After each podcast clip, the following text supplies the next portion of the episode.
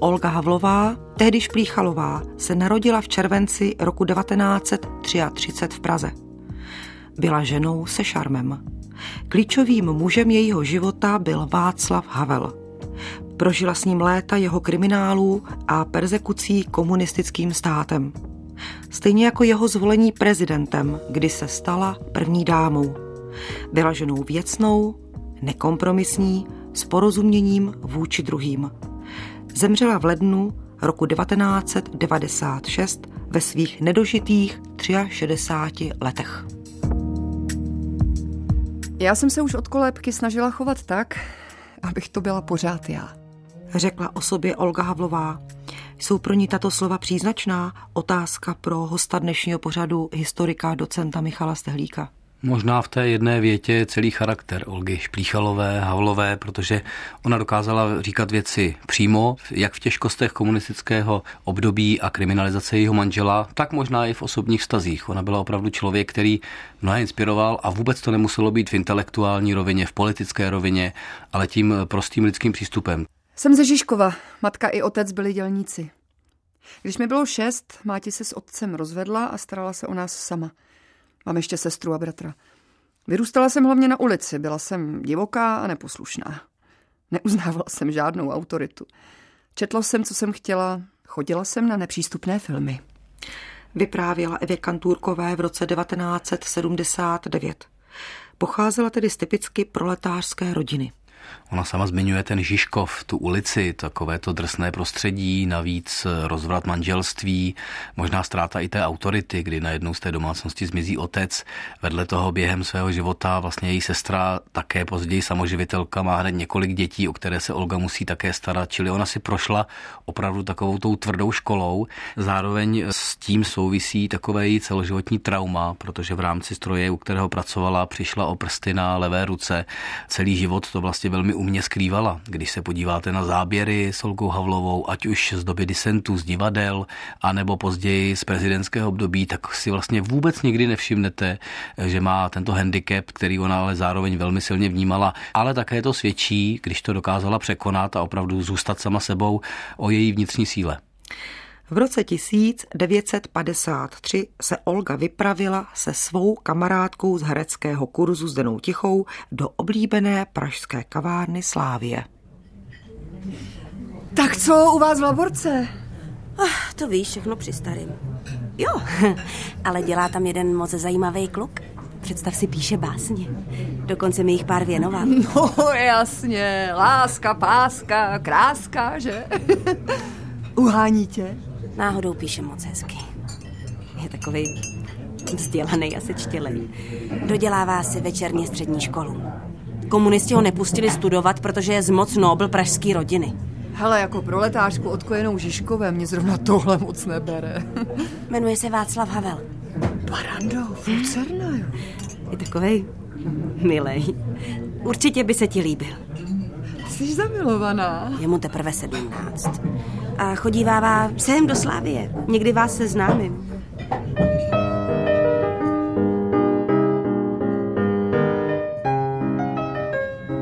Dobrý den, Ahoj. já jsem Havel. Václav. Šplíchalová.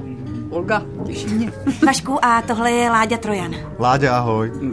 Vy prý studujete herectví. Jo, tady v Praze na Damu. A ty kejmy, tady si všichni tykáme. To by zajímá divadlo? Nějak zvlášť, spíš literatura. Zdenka říkala, že prý píšeš básně. Ráda čtete...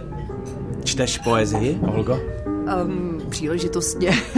Mě zase spíš zajímá divadlo. No, my jsme se seznámili v kurzech herectví, Vašku, víš? No, Olga je velký talent. A nech toho. Já si spíš připadám jako pěkný dřevo. To vůbec máš přirozený civilní projev? To je u amatérů docela vzácný. To jo, já zrovna někdy strašně přehrávám. Já u herců obdivuju, že mají tu odvahu producírovat se před diváky. Já bych se ostýchal. No, no, právě. Chodíte do Slávie často? Jasně. Někdy mám pocit, že tu sedí celá škola, včetně vyučujících. Možná celá Praha. Představte si, podařilo se nám s kamarádkou navštívit básníka Jiřího Koláře. Zazvoníme a on nám přišel otevřít ten pán, který před dvěma hodinami seděl o stůl od nás. Vašku, jsi tak vtipný. Václavu Havlovi bylo 17, Olga byla o tři roky starší. Jak se jejich vztah vyvíjel? Nebyla to láska na první pohled, že by se seznámili a do roka se brali. Oni se znali několik let, přece jenom byl tam věkový rozdíl a zároveň z té ukázky je docela hezky vidět, že vlastně vypadají jako povahové protipóly. Václav Havel trošku ostýchavý, introvertní, zároveň přemýšlivý, Olga naopak taková drsnější z té žižkovské zkušenosti, zároveň milující literaturu, takže během těch let, kdy se poznávají, kdy se znají, si vlastně velice porozumí a vlastně souzní, jako kdyby se ty dva obrácené póly magnetu potkali. Co Václav Havel dělá v dané době? Pracoval v laborce a psal básně a večerně studoval. To už víme, jak se jeho život vyvíjel dál. Jakkoliv on Olze říká, že divadlo až tak nezajímá a je to spíše literatura, on k tomu divadlu tak jako tak směruje. Samozřejmě je před ním vojna, následně ale se stává kulisákem a začíná sám psát, takže se dostává nakonec do divadla na Zábradlí, kde už Václav Havel, uh, už to není jenom kulisák, už je to také autor, člověk, který vlastně chce pohybovat těmi herci na tom jevišti.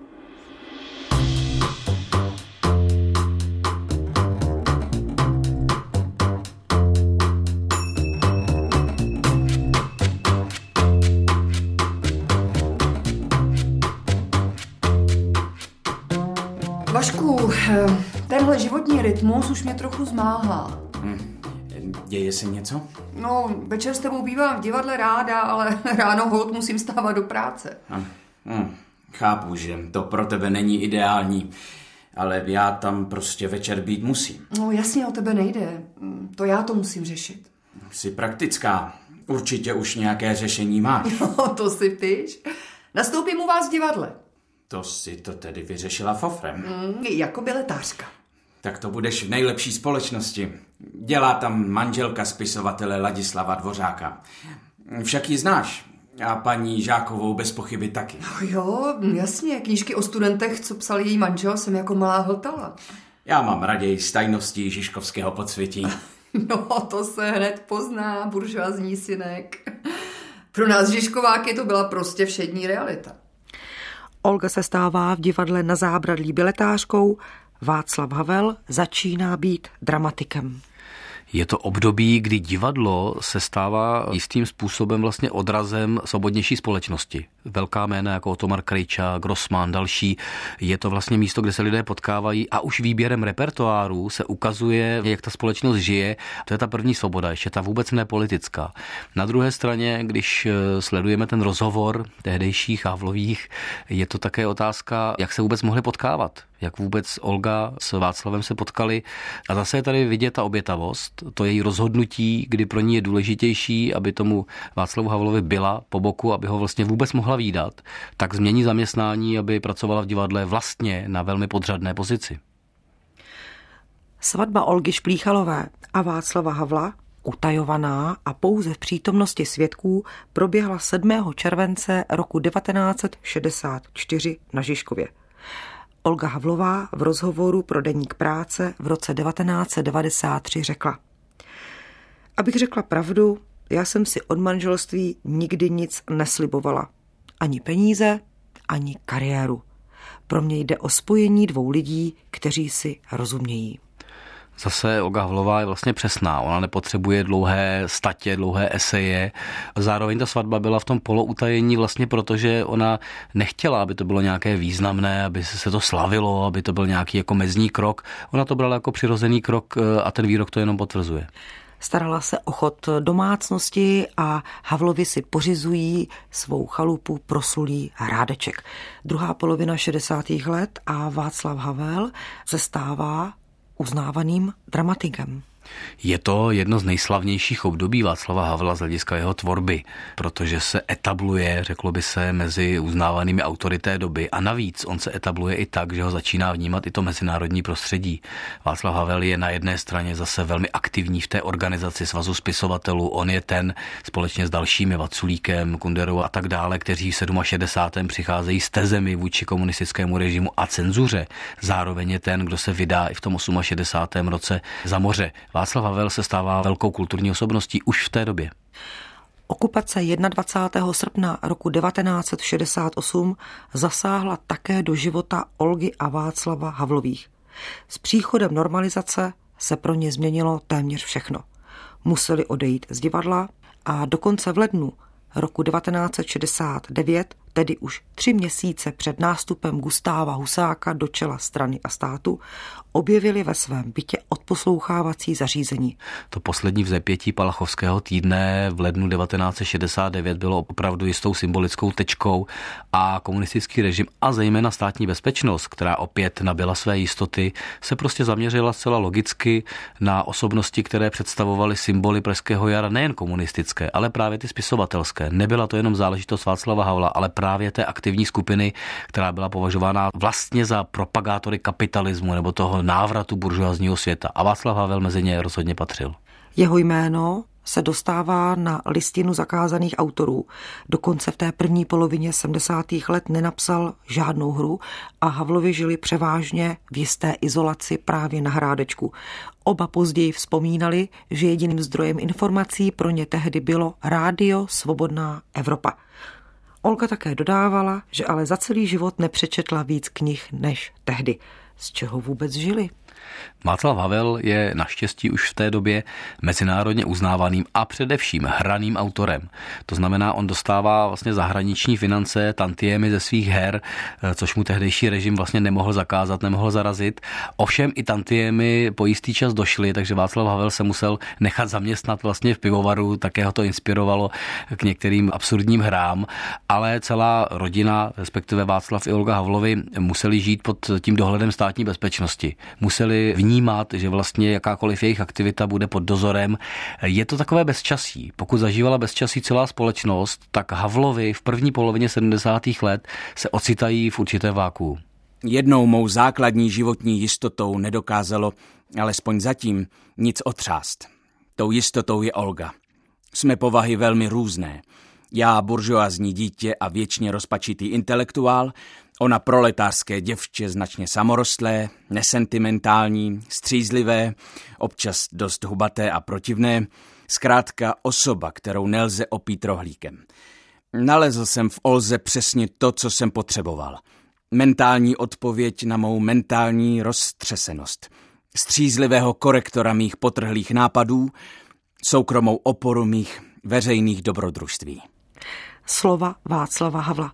Druhá polovina 70. let to je období otevřeného střetu Václava Havla s komunistickým státem polovina 70. let Václav Havel poměrně provokativně inscenuje svoji žebráckou operu v Počernicích, dokonce i někteří přátelé mu to vytýkají, že je to přílišná provokace vůči režimu. Píše dopis Gustavu Husákovi, kde se právě i sám vypíše z toho bezčasí, z té marnosti, že to vypadá všechno v pořádku, ale ti lidé přestávají přemýšlet. No a pak už eh, následují procesy s undergroundem Plastic People a Václav Havel se velmi zaktivizuje společně se svými přáteli a vlastně dojde k takovému propojení nesourodých skupin právě do událostí událostí kolem Charty 77 a tím prvním lednem 77 se z Václava Havla jako mluvčího, stejně jako spoluautora a velkého iniciátora Charty vlastně stává velká ikona disentů. Do té doby to byl jeden z významných spisovatelů, potlačovaný státní bezpečností. Najednou se z něj stane symbol, který už vlastně nevezme zpátky, včetně persekucí. Následuje vlna výslechů, jak na to reaguje Olga. Olga byla velmi statečná. Olga to brala, že je to součást eh, vlastně toho, do čeho se pustili. Zároveň to musí být poměrně velký šok, který zatím jejich vzájemný vztah nepoznal, kdy Václav Havel vlastně mizí a je tady velké riziko, že skončí třeba na léta ve vězení, protože ten režim se po těch letech jakéhosi klidu a mlčení rozhodl k velké represi. Olga sama jednou řekla, u výslechu se nesmí prozradit ani jméno psa a kritizovala Václava Havla, že v době, kdy žili v takzvaném domácím vězení, že byl vlastně ještě mnohokrát zbytečně vstřícný vůči estébáckým hlídačům.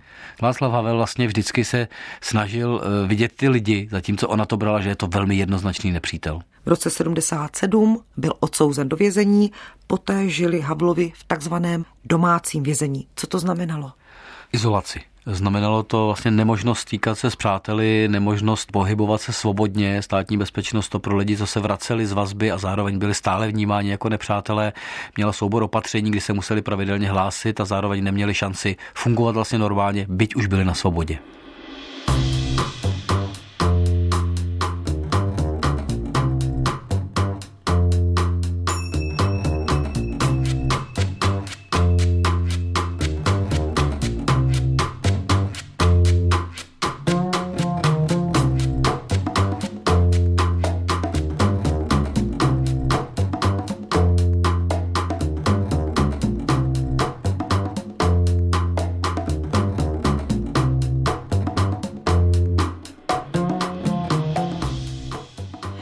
Neuvěřitelný tlak, který vyvinul komunistický režim proti Václavu Havlovi a tím pádem i jeho manželce Olze. Mělo to nějaké důsledky pro jejich osobní život? Předně je možná třeba říci, že manželé Havlovi neměli děti a některé povahové věci se prostě takzvaně vylouply dřív nebo vylouply ostřeji, než by možná to bylo v normální společnosti a jejich vztah nebyl jednoduchý. Nebyl to vztah lidí, kteří by se milovali až za hrob s tím, že by nebyli schopni být s někým jiným. To znamená i to konkrétní zatčení Václava Havla pro to další věznění, což je rok 1979, se odehrává u jeho tehdejší přítelkyně Anny Kohoutové, ale nebyl to jediný případ. Mnoho ze signatářů, kteří byli zatýkáni, byli nalézáni u svých přítelkyní nebo milenek. Je to, je to jisté geto, je to prostě záležitost vztahu, které se tak trošku prolínají. Vpadlo to i do vztahu Olgy a Václava Havlových. Měla také Olga Havlová nějaké vedlejší vztahy? Ne, Olga právě v tomto období rozhodně ne. Je to vlastně eh, jednostranné z hlediska Václava Havla a jeho okolních vztahů. Václav Havel byl v roce 1979 v procesu s výborem na obranu nespravedlivě stíhaných odsouzen na 4,5 roku do vězení. Tehdy vznikají jeho proslulé dopisy Olze. V jednom z dopisů napsal. Milá Olgo, dnes dopoledne jsem ti začal vyrábět šperk. Nakreslím ti ho pro případ, že bych ti ho nemohl po obhájci poslat. Netušil jsem, že takovou věc oceníš, jinak bych ti to udělal už dávno. To, co má A, vzniklo sice podle mého návrhu, ale vyráběl to kolega nepoměrně šikovnější než já. Tak jsem zvědav, jak uspěji.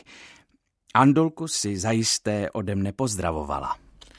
Dodejme, že A a Andulka, tak to byla právě Anna Kohoutová, u které byl Václav Havel zatčen. V jiném dopise ale Václav Havel přemýšlí o svém vztahu s manželkou Olgou. Říkat za těchto okolností prostě jen, že se máme rádi, mi připadá při nejmenším nevýstižné a nedostatečné. Přirozeně máme taky každý ještě určitý svůj vlastní život, své, abych tak řekl, separátní zájmy, vztahy, lásky a vazby, ale ty už asi nemohou naší dvojjedinou existencí nikterak otřást. Ostatně příznačné je, že něco takového chtít taky nikoho nenapadne. Natolik si svět už na nás zvykl jako na nerozštěpitelný fakt. Mám tě tedy rád. Je to láska závislost, láska odkázanost, láska osud. Je to celoživotní věc. Alespoň z mé strany, abych nemluvil za tebe. Amen. Co Olga Havlová dělá v daném období? Najednou se z té Olgy, která trošku stála v pozadí a všechno svým způsobem zajišťovala, stává vlastně exponovanější osobnost. Ona se zapojuje do edice Expedice společně s Ivanem Havlem, zároveň zakládá společenství Přátelský kroužek Hrobka s tímto recesistickým názvem, kde se vlastně hrají ochotnická divadla, směruje se k brakové literatuře, je to takové odlehčení té doby. Vedle toho je napojena i do tehdejšího pašování literatury ze zahraničí, je to ten známý případ kamionu z 81. roku, což ji ale přivádí k tomu, že v zájmu státní bezpečnosti najednou je ona tou exponovanou osobností, podepisuje žádost o milost pro ty zatčené a, a uvězněné, která je směrována prezidentu Husákovi.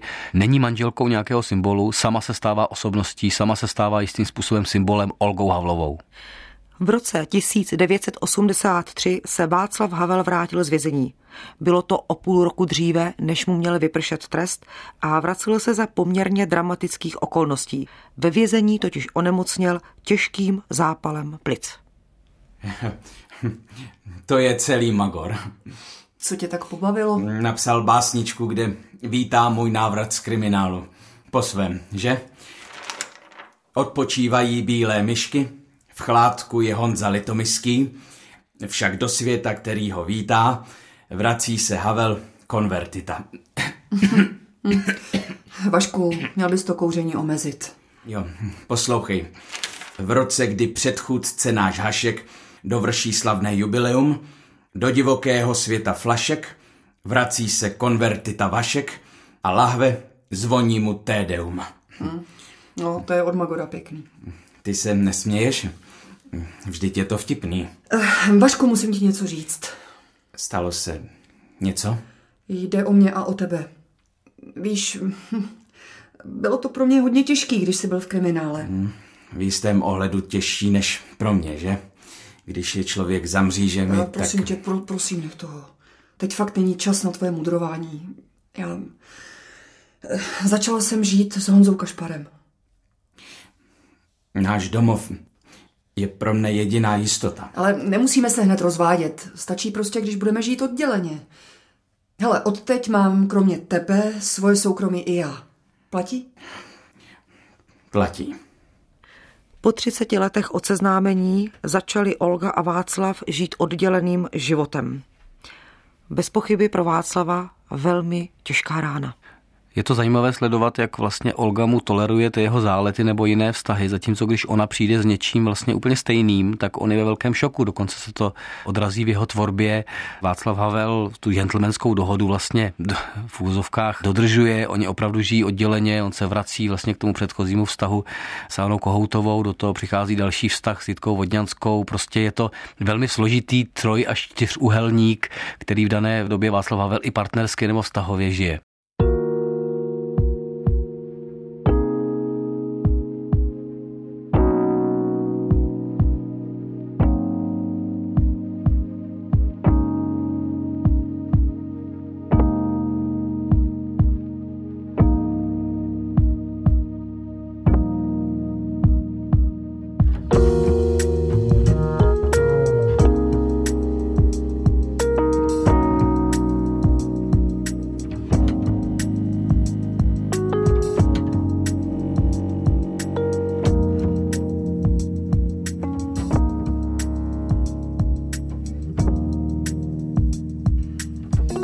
Chci vytvářet pro muže klidné zázemí.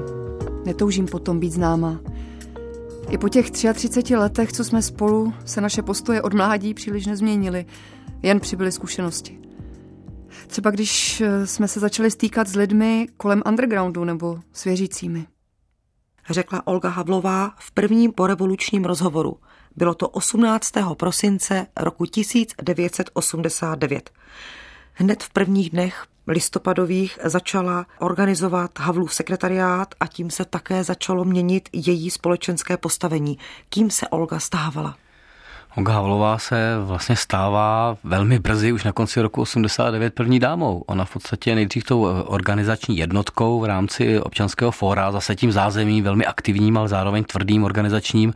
No ale přijde prosincová volba Václava Havla prezidentem a vlastně něco nepředstavitelného. Ona to v první fázi nemá moc ráda, že se stává vlastně obětí těch reflektorů a je vidět těmi lidmi a vlastně je vnímána jako ikona, jako první dáma, první první dáma, by se dalo říci demokratického světa v rámci Československa a jí se to v první chvíli rozhodně nelíbí. Jak probíhal její život dál? Olga Havlová si tu roli vlastně vzala za svou. Pochopila, že je nutné, aby lidé měli nějaký vzor a zároveň ona využila to svoje vnímání a cítění těch, řekněme, nejslabších. Musíme se postarat o ty, o které se systém sám nepostará. Je to velmi radikální myšlenka do těch až ostrých 90. let a zase je Olga Havlová vlastně výjimečná v roce 1994 vážně onemocněla. Počátkem ledna roku následujícího se její stav výrazně zhoršil. V poslední době její nemocniční hospitalizace byl její manžel, prezident Václav Havel jediným, kdo ji směl navštěvovat. Dokonce si přál, aby byl přivolán, až bude Olga umírat. Zemřela 27. ledna roku 1995 ve svých nedožitých 63 letech. Proč zařazujeme Olgu Havlovou mezi osudové ženy? Otázka pro hosta dnešního pořadu historika docenta Michala Stehlíka. Olga Havlová v sobě má hned dvě osudovosti, při nejmenším dvě. Je osudová pro Václava Havla v rámci jejich vztahu, ale je osudovou ženou vlastně české svobody. Nejen českého disentu, ale české svobody a zároveň velmi silné solidarity s lidmi. Olga Havlová je opravdu výjimečná osobnost druhé poloviny 20. století.